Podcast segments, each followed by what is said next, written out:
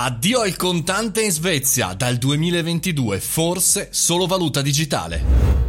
Buongiorno e bentornati al caffettino, sono Mario Moroni e vi do il benvenuto in questo martedì 5 di gennaio 2021, ma parliamo subito del 2022. Sì, perché la Svezia ha comunicato che molto probabilmente darà l'addio totale alle contante in funzione di utilizzare una nuova valuta digitale che sembrerebbe essere appunto una criptovaluta. Nel 2001 in Svezia il 56,3% delle transazioni erano fatte in contante e ben nel 2019 il 12%, una progressione pazzesca del più del 40% in solo 8 anni verso il digitale, bancomat e tutto il resto. Chiaramente poi ci si è messo anche nel 2020, udite udite, chiaramente l'emergenza da Covid-19 aumentando non soltanto l'aumento eh, degli acquisti tramite eh, bancomat, carta di credito e vi dicendo dal vivo se e quando era possibile, ma anche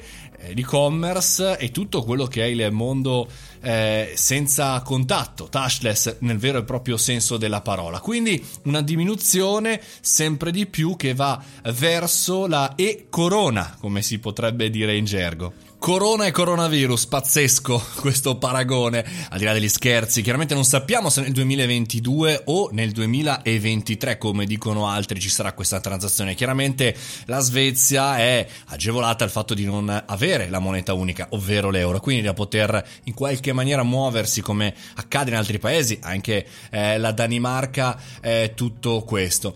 Ma il ragionamento che noi dobbiamo fare in realtà è più sull'utilizzo, noi imprenditori, noi professionisti, protagonisti eh, del pagamento, cioè, ovvero ad oggi c'è bisogno di aggiungere un'altra tipologia eh, di valuta eh, che sia digitale o meno e non magari spingere come stanno facendo alcuni paesi solo le transazioni digitali, quindi chi se ne frega delle criptovalute o meglio anche la criptovaluta, ma si può pagare in euro, in dollari, in quello che vogliamo, ma utilizzando i nostri smartphone, le nostre eh, diciamo estensioni del nostro corpo. Per cui comportamenti sicuramente andranno molto di più ad utilizzare il digitale e in generale tutte le transazioni non contanti. E non è un eh, come dire un cashback un'operazione one shot un'operazione così folcloristica e un po' populistica a cambiare ma sono le utilità per le singole persone. Se è più utile se è più vantaggioso se è più semplice eh, utilizzare un pagamento digitale la popolazione gli utenti i consumatori lo faranno. Se invece una complicazione non lo faranno è sempre lì la leva, è sempre lì. E in Italia? Eh beh, in Italia siamo ancora molto molto indietro, appunto perché, appunto perché il contante è ancora molto diffuso e appunto perché si fa fatica a far passare questo strumento perché è costoso, eccetera, eccetera. Sappiamo bene il problema dei bancomat come funziona, ma abbiate fede, l'utilità supererà anche questa tipologia di problemi.